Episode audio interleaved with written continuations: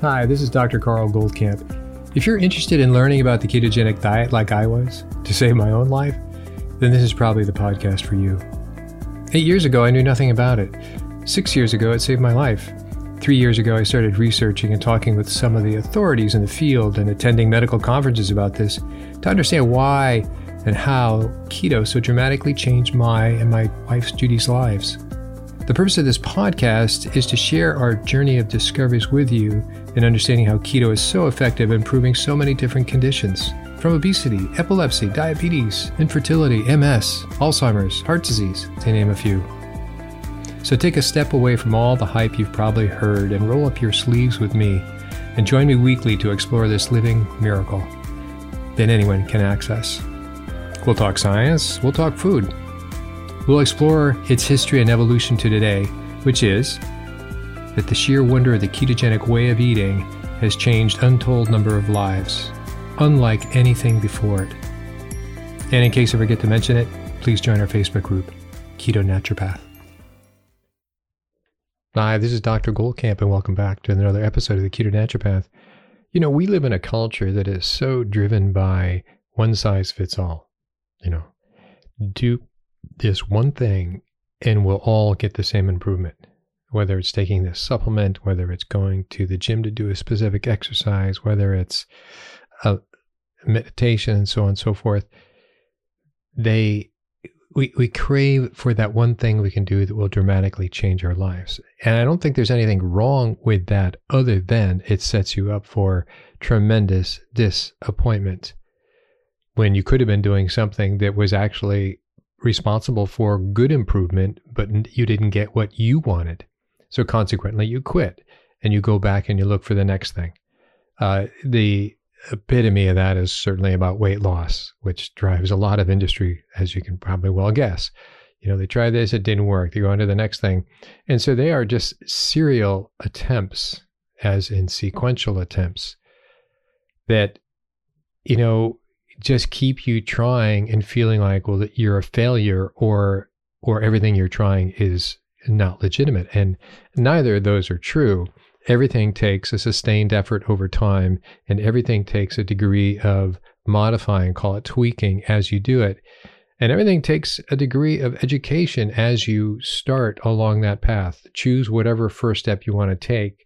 There will be subsequent take, steps that you will have to take and you will learn to take them. So, the reason I start this way is because the idea now that I've been with keto since what, 2013, 2013, 2014, that um, it is not where I started for sure.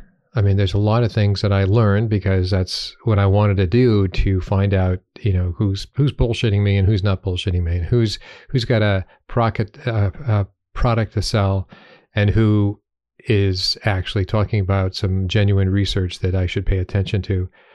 And I've always wondered, you know, I had I had the privilege way back in, I guess we're talking, oh, let's say three years ago, I had the privilege of going up and seeing patients with Dr. Westman at Duke. One day was for patients who come in on their first appointment, so the first office call for an hour and a half. That's pretty long. And then for another day, which it's all return office calls. And so they're much shorter and it's sort of you know, keeping, you know, seeing what's changed, what's worked, what hasn't worked, etc. And one of his classes he does for just after your first office call. It's a group uh, insurance covered effort, and and people have to wait, you know, six months or even longer to come in to see him. And he's sort of the inheritor. He's the uh, the um, I say the prodigy of Dr. Atkins. He, he did some research on that, but and so I really appreciate that. And when I asked Dr. Westman, and I've asked others and uh, call them keto gurus at the various conferences I've gone to, you know, nobody really wants to admit what their success rates are or not. So I say, "What's your success?" And he said, "Oh, it's 100%." Oh, really? I said, "That's that's great. That's that's impressive." And he goes, "Well, yeah, it's a, it's 100% successful for those who are compliant." So then I have to say, "Okay, what what is your compliance rate?" Oh, it's about 50%. It's about but he doesn't keep records. And so it's about, so it's just kind of like, hmm, all right. It's not very exact and it's kind of the same thing. And this is you know, it's basically a business model, and he does do work, and he does looks at labs and so on and so forth. And um, he's probably one of the most honest physicians I've ever had the privilege of uh, spending time with. You know, they this is this is what we you know. Here's here's what we do. Here's what I do. Here's how it goes, and um, that was excellent. And I got to see you know what wasn't done because of because of the kind of you know what he's locked into is that context of working at Duke, you know, file the patients in and file them out. And the fact that he gets to spend so much time with them for a first office call, it's kind of amazing. It's certainly not like your standard uh, physician. Anyway, what I'm getting to is so what about the 50%? I have always been, since I started this podcast, always wondering what about that 50%? And then Virta Health, which is out there primarily about diabetes, uh, didn't get a 50% success rate either, as they measured, you know, af- year after year after year as they marched down, and they did. They were the only ones um, to do that. And so now you go, okay, now we see real numbers, and I appreciate the real numbers. This is not good or bad; it's just what they are. So the problem is now we're getting back to a lot of people wanting to do this one thing, and we now have pretty acknowledged across the industry it's at least 50% failure rate, meaning people didn't get the benefits that they thought that they were going to get. So they quit. And that's a mistake. That's a mistake because dropping your carbs and getting out of processed food is, in my view, a requirement for good health. If you're going to continue doing that, you're not going to get good health, whether it's weight loss or mental clarity or reducing autoimmune, whatever it is that you're after, you're not going to get that if you don't continue doing it. And transitions are reversing diabetes, of course, or reversing some sort of form of dysglycemia. Um, all these things take time. And if you've been in, let's say, diabetes, uh, acknowledged diabetes, diagnosed diabetes for a couple years to five years to 10 years, the longer you've been in that uh, diagnosis, it's going to take a while to, to transition to health. Even though you are doing exactly the same things that somebody else is doing and getting better results. You you are not them. They might not have your history. Maybe they had a little dysglycemia and you're full on diabetic or you're cognitively impaired and you have some degree of dementia. Well, it's going to take time to pull back from that. So that's a variable people don't want to hear because it sounds like I just muddied the water. I just sort of said, hey, it does, it's really well, it's required, but you might not get the results that somebody else is getting. Huh. Well, that's just life. And I hope you're grown up enough to hear that these, you know, results vary per mile, as they say. But no, it's exactly the right thing to do. So the question is it is necessary, but it's not sufficient to get um, the results that most people care about. And yes, you can put in that that variable of time that I just mentioned, and with longer period of time, more people will get success. It's hard though. It's hard for people to go without any sort of visible or an emotional sense of improving in whatever direction they want to go at, go in. And and that's tough. And I sympathize with that. You know, you, you can only be driven by discipline for so long. After that, something has to break in your favor. And it has to be a clear benefit that you're doing this, not just because you've been told to do it. You're an adult and you get to do what you want to do for as long as you want to do it. And that's just the truth of it. After seeing many, many, many, many, many patients, a lot of patients don't have patience, actually. They don't have the willingness to put up with much time of not getting an immediate change. So if they're looking for an immediate change, what they're looking for is some sort of drug like action, you know, in a pill, something simple they can do. They want it cheap, they want it simple, and they want it effective. Well, it, it most of that does not exist for anybody. And when I keep on coming back to when we give something that is so disproportionately wonderful for a particular person, it's more than likely because that person had a great deficiency in that thing that you gave them, right? You can even take working out. If somebody hasn't worked out in the last 20 years and you start working out with them at the gym, you're going to go, wow, look at the changes they have. But if you work out with somebody who's already been at the gym, you know, it's going to be really hard and very slow to make a, a change for them. Anyway, so it's been kind of a, a, covert agenda of mine personally on this podcast and generally in life. Um, of all the things I've done the research on and looked into is, you know, how good, uh, you know, what, what do we do with ketones? How good is the ketogenic diet? I went back and I was lucky enough to know a person who had access to to the university um, file search, so I can get any particular uh, article I wanted. And so I went and got you know memos of Dr. Um, William Wilder, Russell Wilder at the Mayo Clinic.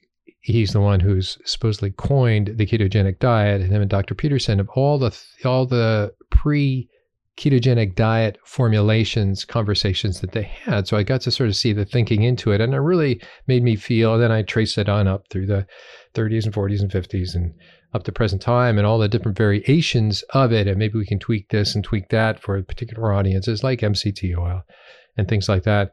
Um, so I wanted to feel comfortable that there was uh, some genuine chance of change here. And a lot of people have done great on the ketogenic diet, right?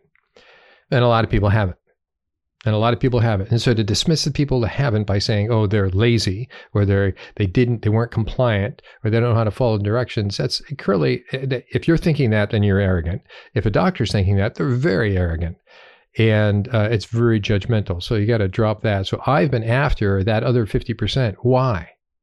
You know, why is because I clearly feel the keto is required, but it's not sufficient. So, what is necessary to do to make the ketogenic diet, keto, both required and sufficient to create these positive changes. And so I took the area of cognitive impairment because I had the privilege of talking with Dr. Stephen Cunnane from Sherbrooke University a couple years ago and certainly reviewed his work. And every time there's another study or article, uh, studies that he does, it comes out, I, I look at it. And he's all about uh, MCT oils, or he's been, he's produced a lot of studies on good quality studies on uh, MCT oil, which is caprylic acid triglyceride and decanoic. So it's either C8 or C10, right? You get it primarily from coconut oil and from palm oil. Okay, so now you got these, and he showed how C8 was far and away incredibly ketogenic as in immediately. The C10 would take a couple hours and it, you know, one goes through the lymph system and the other goes right to the liver and boom, got it in 15 minutes. Okay, that's interesting. But anyways, he's focused on that. So he's focused on ketones from MCT. He also was doing keto PET scans. In other words, just like you have PET scans of glucose uptake in the brain, he would do ketone uptake in the brain so he could see how ketones were being used in the brain, where they were being used and how long, et cetera, et cetera, by using tracers. Okay, pretty cool, pretty cutting research stuff. But when you go across the pond to the UK, to Europe, there's not a lot of ketogenic anything going on much over there. I mean, there are some, I won't say there's none, and there's some people on the speaking circuit there and doing that. So maybe I overspoke, but there's a whole nother aspect of research relative to cognitive decline, which has kind of been my background as a physician was looking into labs. And and, and this started to explain well, if you do the the ketogenic diet, right? It's required, but it's not sufficient, is what I just said. But now, if you start adding in some of the work that comes out of Oxford under uh, doctors and PhD doctor uh, David Smith, you know, you get things like homocysteine, B vitamins, and cognitive impairment, the associations and how to address it. That these are modifiable modifiable risk factors that you can address. That's amazing, and yet had nothing to do with keto. So now you add that, slide that in as a layer. That's very important. You know, for some reason, in the United States, um, and I really think that the beginning of the ketogenic diet started in 2000, around the era of uh, Dr. PhD Dr. Samuel Henderson at the University of Colorado started using uh, MCT oil, and he started patenting various things, but various forms of that, as I spoke about earlier on both YouTube and, and videos. But that's where it began. And it really took 15 years to 2015 and 2016 for these conferences to happen. Uh, this was, and I started becoming aware of it in 2012, 13, due to my illness. Maybe I would have never been aware of it until now if I hadn't been ill. So I was looking for something. you know, selfishly motivated and no longer willing to just follow what uh, other NDs, naturopathic doctors, are saying, or their MDs. I needed to know, let's see your data. And if nobody can give you their data, they can't discuss it, this is what they've seen, then get out of my way. Don't waste my time. And I didn't have time to waste. I'm, I'm about saving my life. If you can't help, please move away. Okay, so that was my attitude in getting into all this. And so looking at labs, and so I, I, appreciate the whole ketogenic aspect. You know, ketones were a big deal, and dropping out. I certainly was not into processed foods. We had huge gardens, we had our own salads, and so on and so forth, and put things away. So that wasn't bad. You know, it really wasn't an obvious bad thing you could point to um, in our diet in, in that regard. So I wasn't like, oh, the processed food addiction person. No, that really part wasn't part of it. A lot of stress, you know, practice stress and other things, and death in the family and so on, loss of a brother. Um, these were the contributing factors, and yeah, they would have been changed by time anyway. Certainly the stress factors, but it made me look more deeply and saying there's a whole nother thing. And so there's a whole nother, um, I would say, ecosystem of researchers in the UK that didn't weren't really looking into ketones as helpful for mental clarity or reversing cognitive decline. They were looking at um, other. They were looking at one coming away from all the Alzheimer's medications did not work. So, what about some natural products, meaning vitamins and supplements? And so they ch- chased down various uh, studies have been done with no great outcomes around omega 3, because that made sense. Most of your brain is made of omega 3, DHA in particular, and EPA is there too, but DHA. And, um, and then they looked at B vitamins, you know, and they got a hit. They got a hit and they realized that these things had to be done together. It's like, and they had some remarkable uh, changes. Remarkable changes. Wow. So, in Carl's way of looking at this, and Dr. Goldkamp's way of looking at this, is like saying, I am looking for the answer of why is it 50% of the people, and that's a generous 50% of the people, um, probably more, do not get the results that they are after with a ketogenic diet. And it's not because they're lazy, and it's not because they didn't understand, and it's not because they're non compliant. It had to be other levels of things going on. So when it comes down to homocysteine B vitamins specifically, I mean, that should be, for anybody who's listened to any of these podcasts, that should be like, oh, I know what he's talking about. I know where this is going to go. Absolutely. It's going to go to genetic polymorphisms, which is something they did not do in these studies. Homocysteine can be addressed by B vitamins, specifically B12 and folate not so much folic acid, but they used folic acid, um, folate, and B6. And you can even put in B2 as well. They didn't include that in their sort of, but they had B6, B12, folic acid, and omega 3. that was that was pretty much a home run. I mean, they, the results were so good. There was like an international petition, primarily of the U, uh, EU, of doctors saying the Alzheimer's is a reversible condition. How's that? for a statement. It's a reversible condition. A modifiable risk factor. That's how you cushion that language. Modifiable risk factor. But you know what I mean? And it was sensational. And so it speaks to, I would have loved to have done, they can always go back and do the the SNPs on these people, and you're going to find that they would have polymorphisms that somehow botched up their ability to methylate appropriately and accurately. This also correlates with the whole other stuff that I've been talking about, both on podcast and video, about um, epigenetic age reversal for the methylation clocks. And the only reason methylation keeps on coming up again because it's common enough for people to have these polymorphisms, right? These mutations that are not means that they cannot do they cannot methylate as well as somebody else. They have a, a mutation of a particular enzyme that slows it down. It doesn't make it inoperable completely because if that was the case for the most part, uh, they'd probably be dead. But there's often workarounds when you get to biochemistry. Know, if it doesn't like a river, there's a block here, well, the water's going to go around. But um, for a loose analogy, so that is amazing. I find that sort of stamp uh, is amazing on that population. So the next thing which I find again, I'm after why does the ketogenic diet not work for over 50% of the people who try it for weight loss? You know, name your thing. Well, the third would be it has it's around choline, it's around neuro, neurotransmitters. So neurotransmitters, you, you, all know about acetylcholine. We've talked about this. It has to do with muscle, has to do with brain. It's your dominant neurotransmitter in your brain. It's the neurotransmitter that forces you to contract, right? At some point, you think about lifting your arm and you lift your arm. And so that action has to do with neurotransmitter uh, acetylcholine being secreted and being received by the receptors. So, uh, and then you get the beginning of the se- sequence of contraction of your various muscle fibers, depending on the exercise you're doing. Okay, so you got that. But what we know now in the United States that pretty much all of us, very high percent, covered this before, I don't have this in front of me, are choline deficient. Choline is hard to test, so they do it primarily by what one eats and they know what's in the food kind of thing. But uh, they do have more sophisticated testing It's too expensive for you simply to go to your doctor and say, I want to be tested for for choline. Um, well, that's that's not going to happen. So now you have that layer. But here's the problem.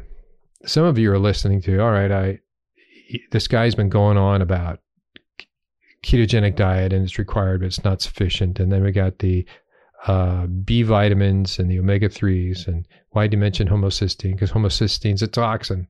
Homocysteine, when it's higher than just a little bit, and I've seen plenty. I mean, this is why I do spreadsheets in the video saying, here's my data. This was what my data says. Look at elevated homocysteine with all these other markers. It makes sense, you know. So that was like, that is true. So I believe that is true. I'm not just buying it because somebody did a study and said that. That is absolutely true. It's a modifiable risk factor. And now I'm going to speak about, you know, choose your thing, but it's a modifiable risk factor and it really is easily addressed. But if you don't have that as a risk factor, then don't address it.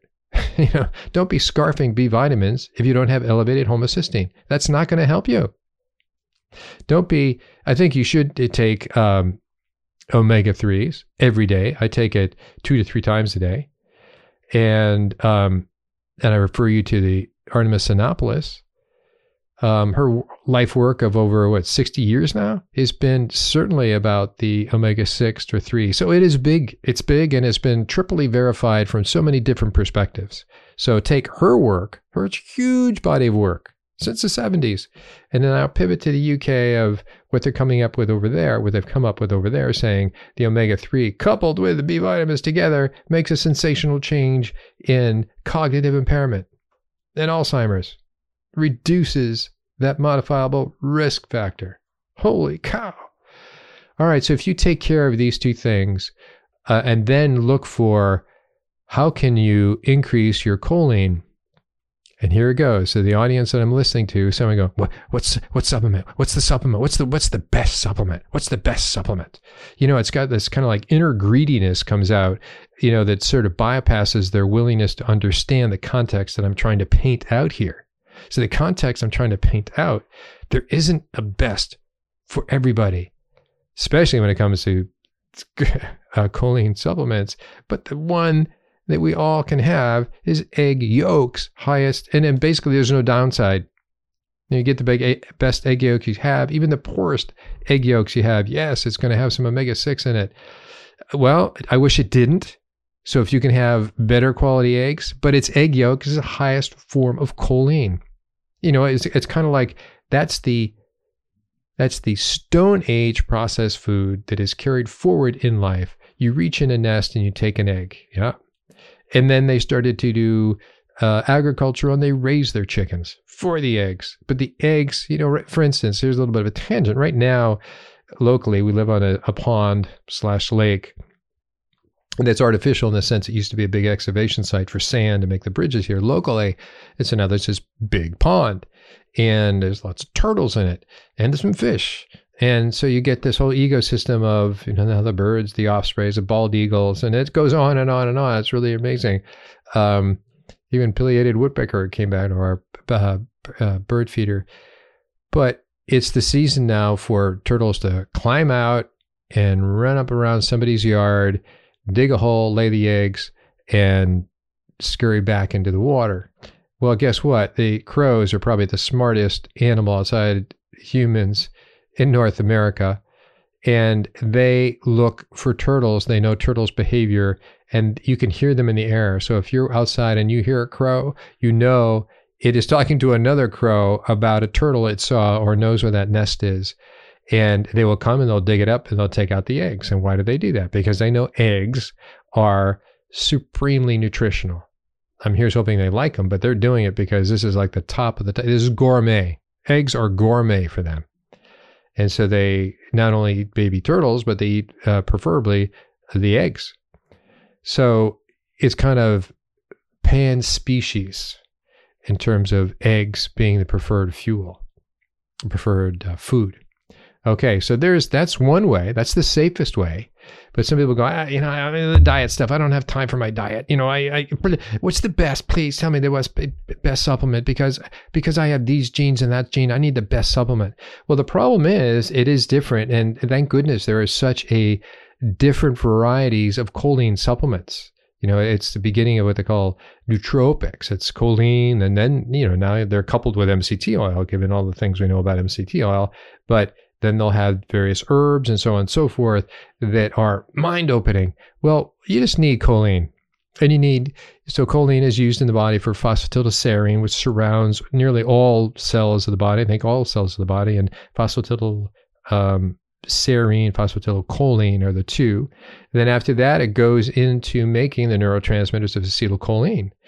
And so for some, the best, you know, having lecithin, which is phosphatidylcholine, is is kind of plenty adequate. Let your body decide where to shunt off the different parts of choline to nervous trans uh, nervous yeah neur, uh, neurotransmitters or to uh, membrane uh, phosphatidylserine and, and choline. Let that be just you know wine. That's kind of like the right. That's the step away from just having egg yolks to now having lecithin and now you can go further with, well, now you can get choline that is not lecithin, it's a form that is just before or a step or two before acetylcholine. So now you have chosen to decide where this is going to go. So it's going to go toward two neurotransmitters, and so that's where the nootropic side of things. They they now make it so choline. This is through supplements. Kind of amazing these things are available uh, as uh, as OTC over the counter because now you are fortifying would be the word. You are ramming right up against, you're pushing it, whether it's you need it or not, you are pushing greater manufacture of acetylcholine. And uh, you can say, well, that's a good thing. It depends on your context. If you're a person who is cognitively impaired, perhaps, you know, and, and if you're not going to do the ketogenic diet, and if you're not going to do the uh, B the what I call the body of the brain work, which is the omega threes together with the B vitamins. If you're not going to do that because you want to go right to mind altering nootropics and trying to decide on what is the best choline supplement, uh, you're you're becoming a fool. You're becoming a fool and you're headed towards addiction, which a lot of supplements kind of lead to, right? People like, my supplements, they don't do food anymore. They do their supplements. Um, I, I, do think supplements are incredibly important, and they've become very sophisticated in these last decade or two, but certainly this last decade. Um, so that's how you decide. You know, if if you're working with grandma who seems cognitively impaired, then I would be inclined to give supplements that are closer to the acetylcholine side of a choline supplement, a nootropic. I wouldn't make it hallucinogenic. There aren't hallucinogenic, but I wouldn't be so strong. But I would say pick pick one that is simple enough. Um, uh, in that era, you know, so I would be far above the acetylcholine, and I would also make sure that there's egg yolks, eggs in her diet, right? So she has that source. So now you're up there. Now you're getting a little bit of both. You need to have the foundation. So even if I wasn't talking about ketogenic diet and the omega three and the uh, and the B vitamins, and we're just talking about cholines, I would make sure that egg yolks were part of my diet. Egg or egg yolks are part of my diet. And I would also consider adding phosphatidylcholine in the things that I could add. I would add it into your gravies, add it into your sauces, add it into your salad dressing. So now you found another way to add choline in a more general way so your body can use that to decide how to supplement itself. Once you start pre choosing, this is going to go to a neurotransmitter, you are forcing things to be potentially higher than they should be. And if you are not deficient in that, or if the person receiving these supplements are not deficient in that, you are causing uh, a problem. You're causing a problem. It's it's an addiction that's not far different than uh, crack and all these others in this sense, in this sense, is that these people who are addicted, and we know that these supplements, call it crack, call it cocaine, call it meth or any of these, it's a driver of increasing dopamine. It makes them feel good. But if they are now have this ability to step away from the natural environment to go to something that immediately causes increase in dopamine and they feel great, they feel great well, what happens when that goes away? They feel terrible. They feel terrible. Now they need more of it. So it sends now your your your norm as you're feeling it has to be at this other level because you forced it a high level for a sustained period of time. The receptors tend to downregulate. So now you have fewer receptors to stimulate that feeling for you. So now you need a little more. By the way, the uh, glucose and insulin works the same way. When you have sustained, elevated, chronically elevated level of glucose, you're going to start shutting down receptors. It's the body's way of saying, too much glucose. We need to get it down. And when you don't have the glucose, you are hypoglycemic on a cellular basis. Um, on a cellular basis. And so it's pretty much the same mechanism, different, different receptors and different specificity, of course, but the principle is about the same. So I'm saying for you to look at these three things. There's a natural way to look at these three things and to, you know, always when there's a supplement like, all right, B vitamins and omega 3, where do you get that? Omega 3 um, in good qualities, and there's plenty of companies do good qualities out there, is pretty much in a field by itself in the sense of this. We've bastardized our foods. Now I'm speaking of chicken and pork primarily that are so high in omega 6 that, you know, unless you're raising your own chickens and you're not getting this, you really have to amp up your level of, on a regular basis, uh, your omega 3s to at least try to pull that ratio of omega 6 to 3 down to a 1 to 1 in that direction. Most of us are oh, easily over 6 and 7 and 10. So it has to be something. I do believe you have to take omega 3 every day. And um, and now we have the B vitamins for the cognitive impairment. Take it with some of those, or take it with food that have these vitamins in it, which are primarily there again. Oh, you're back at egg yolks. Ah, how wonderful is that? And you can do a little liver. Be careful about liver, as you know. Uh, it can. The word is the stupid word is toxic. Why I say it's a stupid word because everything's toxic. Pick whatever you have in life. It is toxic. It's really the dose we're talking about. You know, how much water do you have to get in your lungs before you drown? It's toxic. Or how much water do you have to drink before you get hyponatremia? You've diluted your sodium to the point that your heart has a tough time contracting. It varies, but it's toxic. You know, it, it leads to that event. So you have a little bit, it's good. So toxic by itself is just sort of an ignorant thing to say. But liver is highly concentrated. I wouldn't recommend polar bear liver. And um, in calves liver is three times the concentration of vitamin A and other things as beef liver, as we've talked about. So you just need less of it.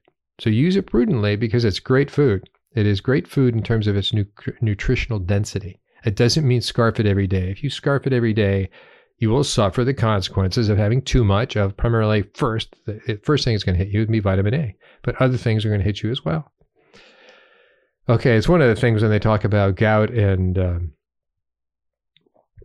organ meats, you're really talking surreptitiously about vitamin A. Okay, so this whole podcast has been about what about the 50% that do not get the results on keto? What can they do? I have just given you what you can do. Keto is required, but it's not sufficient. Uh, B vitamins and omega 3, if you are deficient and, and, and uh, have elevated homocysteine, they will be a home run for you. And the last would be a choline. Choline, you don't need that for, for keto, but when, to have that mental clarity that people talk about, you know, it, it's like absolutely make sure I would start, I would hang out at the egg yolk level and make sure that's part of your daily diet. You know, have up to five eggs a day. Or you're just doing egg yolks, five egg yolks a day. You will find that will be a spectacular change in your health. Then progress to the more sophisticated. So if you're looking for a buzz, it's like somebody wanting that extra drink, like that extra drug, that extra little thing, or that extra toke. You know, you are now pushing, you want to go above that, or you're trying to preserve a high or something. That gets to be very artificial. So if you're looking about health, health is not that in, in its extremities. So I, I've been trying to bring you down to a little bit of a common sense, but something you can actually go out and do that will be a, rem- a wonderful transition in your life. I swear that that will happen. But to have some common sense about your implementation of these ideas. Thank God that this research is out there. And thank God when I it guides some of my spreadsheets so I get to see all this insightful information from other people's labs. Okay, well, that was a kick in the head, wasn't it? So, till next time. And as always, send me your questions or thoughts Take care. Hi, this is Dr. Goldkamp again for a brief reminder of something I completely forget to do at the end of every episode. You've heard me talk long enough and many different episodes, but what I would love you to do, and many of you have already done this, I just want to reinforce this particular behavior, which is to send me your questions. Send me your questions and anything you have about keto. If there's something that I don't know, I will look it up. And if it's something that intrigues me, I will probably make an episode uh, a podcast about that particular topic. So, what you need to do is to send me your questions at Dr. Goldkamp at ketonaturopath.com. So that's D R G O L D K A M P at K E T O N A T U R O P A T H.com. Dr. Goldkamp at ketonaturopath.com. Feel free to join our Facebook group, which is also ketonaturopath.com. That's been growing lately. You also have to answer a questionnaire should you cho- choose to join. And I don't ask for your email. I ask that you follow our terms. I try to avoid uh, advertising and uh, the obvious interruptions of a, just a good Facebook group. So, hope to see you at one place or other. Please send me your questions and uh, look forward to talking to you and getting to know you. Take care.